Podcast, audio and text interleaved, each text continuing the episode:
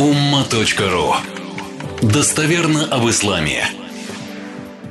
Здесь аят и хадиса не будет, здесь будет жизнь. Но я постараюсь быть краток. Потому что всю эту тему я уже за последние 26 лет все расписал, все объяснил, все сказал. Но в очередной раз, когда ты сталкиваешься, для меня это уже четвертое, получается, поколение религиозно практикующих. То есть 80-е, 90-е, 90-е, нулевые и дальше. И вот сейчас в очередной раз видишь, то есть на прошлой неделе так получилось, я как раз вышел на улицу и обычно в кабинете пишу, а здесь решил на заднем дворе у нас там мясной магазин взять кофе. И две женщины. Одна женщина говорит, вот он, Шамиль, подойдите к нему. И она говорит, тут у меня вопрос. Я говорю, ну хорошо, давайте. Четверо детей. Опять же, очередной живой пример сегодняшних слабаков мужчин. Муж алкоголик, бил, как обычно. И, может быть, он религиозный, я не знаю там. Но ну, этнически уж точно. Один, одна из республик Кавказа. Она говорит, в итоге два года назад мы развелись. Я воспитываю детей. Старший ребенок учится Москве. И вот один из средних детей, 14 лет, я сейчас за него очень сильно боюсь, она говорит. Я читаю в интернете, слушаю вас. И сейчас, говорит, я смотрю за ребенком своим, начал ходить в мечеть. Но в мечети я пошла, посмотрела, какие там книги. Не поймешь, какие книги. Постоянно пропаганда ненависти. То есть ты должен быть вот таким, вот таким, вот таким. То есть я, говорю, сейчас боюсь за своего сына. Сыну 14 лет. Мне, как и маму, очень ну, обидно, то, что мы с этого уровня не можем выйти. Уровня, когда родитель, в 90-х тоже так было. А сейчас уже не 90-е, сейчас уже 23-й год. Но, как я говорю, вот это по кругу. Одно поколение, второе поколение, третье – 14-летний человек приходит в мечеть, и в мечети им, его учат, как ненавидеть. Что это все кафирское государство, что это все кафиры, что они все мунафики. И что нужен там, там джихад или еще что-то там и так далее, и так далее. Но самое интересное, знаете что?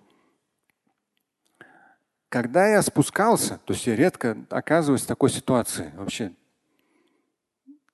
до этого мой телеграм, один из телеграм-каналов, там один человек пишет, Шамиль Хазрат, буквально за 15 минут до этого. Шамиль Хазрат, по поводу деструктивных товарищей, таких как саляфиты, их, оказывается, так много стало в нашем регионе. Он говорит уже про другой регион. Пришел человек в мечеть, говорит, этнический мусульманин-татарин хочет начать получать знания, религиозную практику. Мы с ним как-то подружились. Через неделю на джума смотрю, возле него какие-то типы облепили и беспорядочно. А, и я, говорит, сам беспардонно так подхожу и слушаю. А там сплошной куфр не куфр, тагут не тагут. В общем, парни вербуют не имея опыт общения с такими персонажами, выездного цирка, он пишет, задал при нем, при нем же я задал им два вопроса. И они все со злыми лицами быстро удалились. А мужчине сказал, с кем попало, не надо общаться. Иди к Хазрату, обучайся мадресе, и он говорит, видели бы вы его глаза. Он думал, что пришел на территорию, где нет опасности. Где нет опасности. Он же пришел в мечеть. Многие приходят с такими помыслами. Это нормально. А тут вот такой цирк шапито. Бородатых парней, которые куфр не куфр, тагут не тагут. Это я читаю, и потом спускаюсь через 10 минут мать четверых сыновей говорит, я боюсь за своего одного из средних сыновей, 14 лет. Начал ходить в мечеть. Я ей говорю, не надо беспокоиться. Уже хорошо. В вашем регионе много наркоманов. Да. На Кавказе очень много, те, кто не знает. Те, кто оттуда знают, много. То есть вот представьте, я говорю, на сегодняшний день и вообще в мире много наркоманов, к сожалению. И Средней Азии много. И вроде как человек скажет, что марихуана это так, ничего особенного, это вроде как это не героин. Или покурить, просто сигареты. Этого всего хватает. И представьте, куда уходит вся сила молодых юношей, парней. Когда человек, то есть тут он подвергается непонятным вещам, воздействием в интернете, всякого разного аморального хватает. Тут тебе сигареты, там алкоголь, отношения полов, наркотики, радикализм. И через все это религиозное невежество, религиозный дебилизм. И через все это родители должны провести своего ребенка, дав ему основу, основу интеллектуальную, физическую, духовную основу. Я той женщине сказал, это наша с вами обычная работа родителей. У меня супруга тоже шестеро детей. Это наша ежедневная работа. Защищать ребенка от пагубного влияния. Ты его не закроешь, но ты должен с ним общаться. Ты должен помогать ему интеллектуально, духовно и физически развиваться.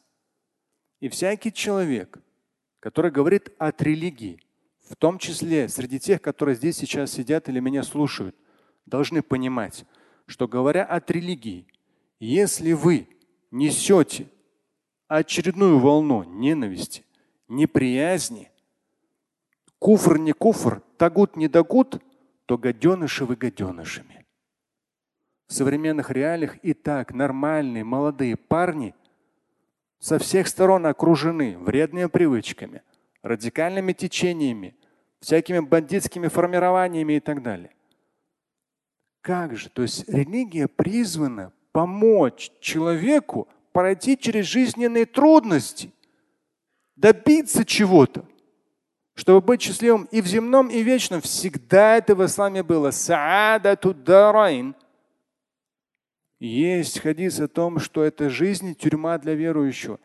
И этот хадис любят радикалы чтобы полностью отключить от окружения, от родителей, от близких, от родных. Ничего тебе в этой жизни не надо.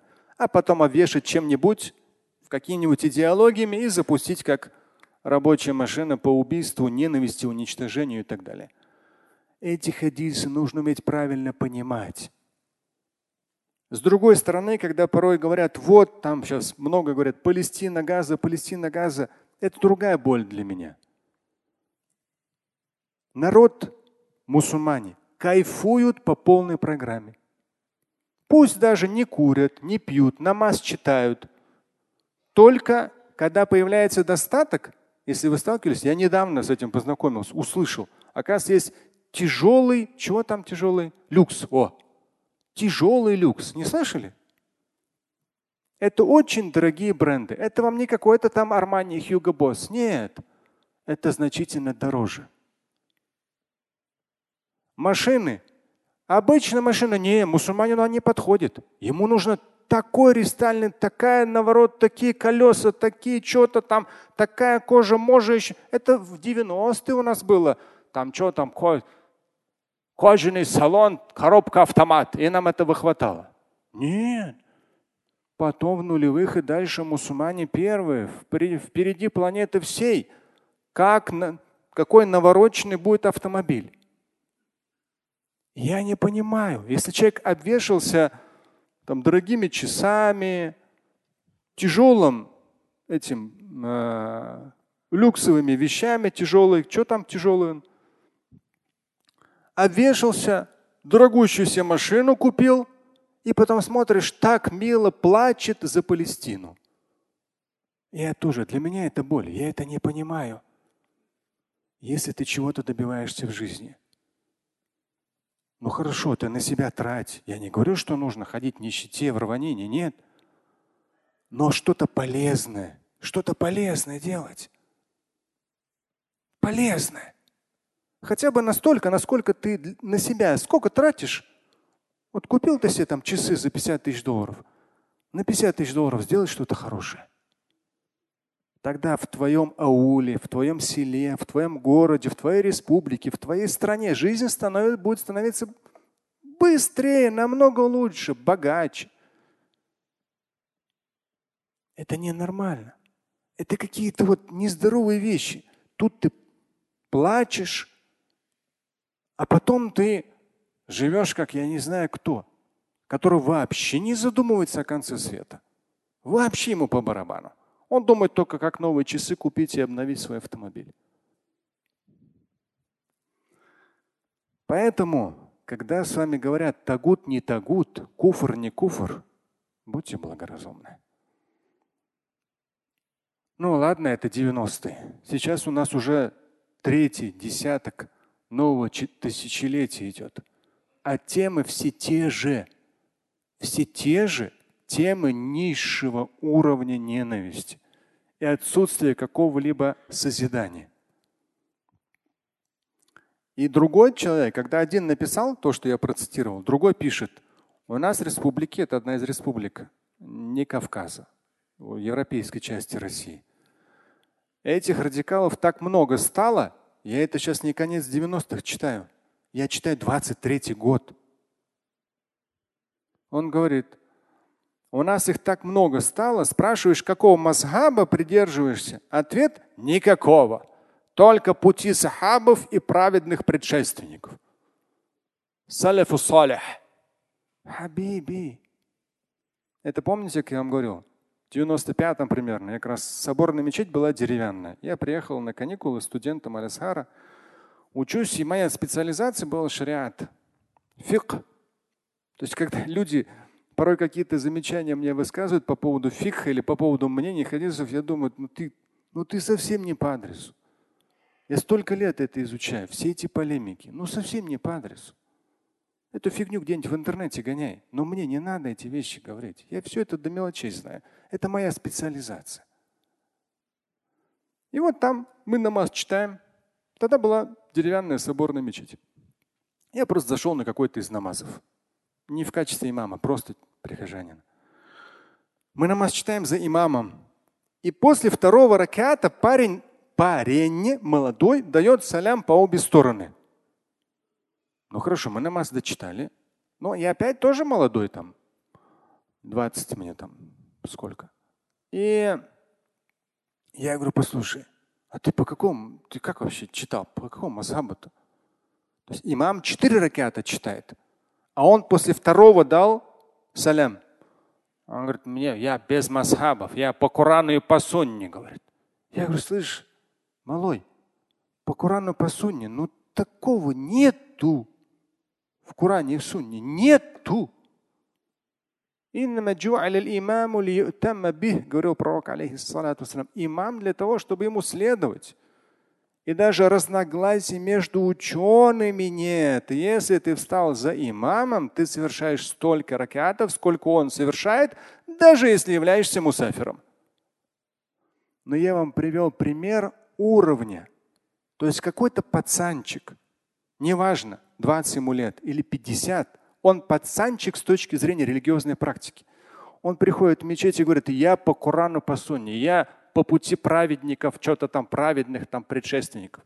Слышь, мой хороший, ты, может, по жизни такой несчастный, или тебя в школе, может, обижали, или в бизнесе ты ничего не добился.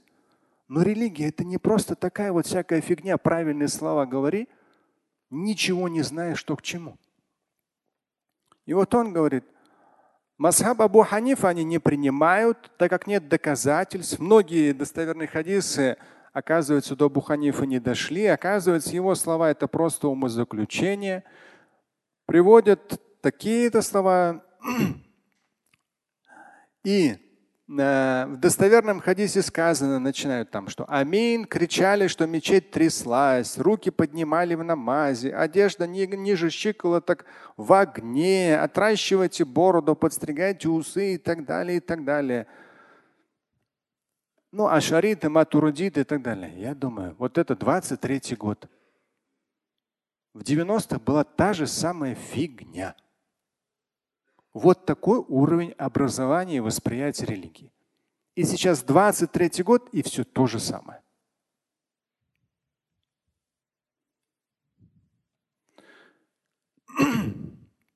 Так что, что делать? Вот та женщина как раз, у нее сыновья, она беспокоится. Я сказал, это наша родительская работа. Защищать ребенка от пагубного влияния. Но мечеть – это очень важная часть его жизни. Потому что мечеть в идеале, даже какие бы гаденыши туда не приходили, куфр не куфр, тагут не тагут, мечеть – это святое место. И в любом случае, есть там мадрасе при мечети, общайтесь с ребенком. Религиозная практика важна, она защитит от пагубного влияния улицы. А то, что там каких-то радикальных молодежь какую-то встретит, общайтесь с ребенком, изучайте. Та же самая там, как увидеть рай, это все эти темы. Ну и, конечно же, она говорит, если, если про вас упомянуть, то сразу Шамиль Адинова не читать, не смотреть. Запрещено. Он кефир. Вот сразу понятно, кто есть кто. Поэтому я говорю, просвещайтесь. Эти все темы есть, они написаны. С ребенком это обсуждайте. И наша родительская обязанность. Ребенок должен интеллектуально развиваться, должен физически развиваться – и должен иметь четкий, конкретный духовный стержень. Этот духовный стержень защитит от пагубного влияния и в том числе станет очень важной составляющей того, чтобы человек многого добился в жизни. Слушать и читать Шамиля Аляутдинова вы можете на сайте umma.ru. Стать участником семинара Шамиля Аляутдинова вы можете на сайте триллионер.life.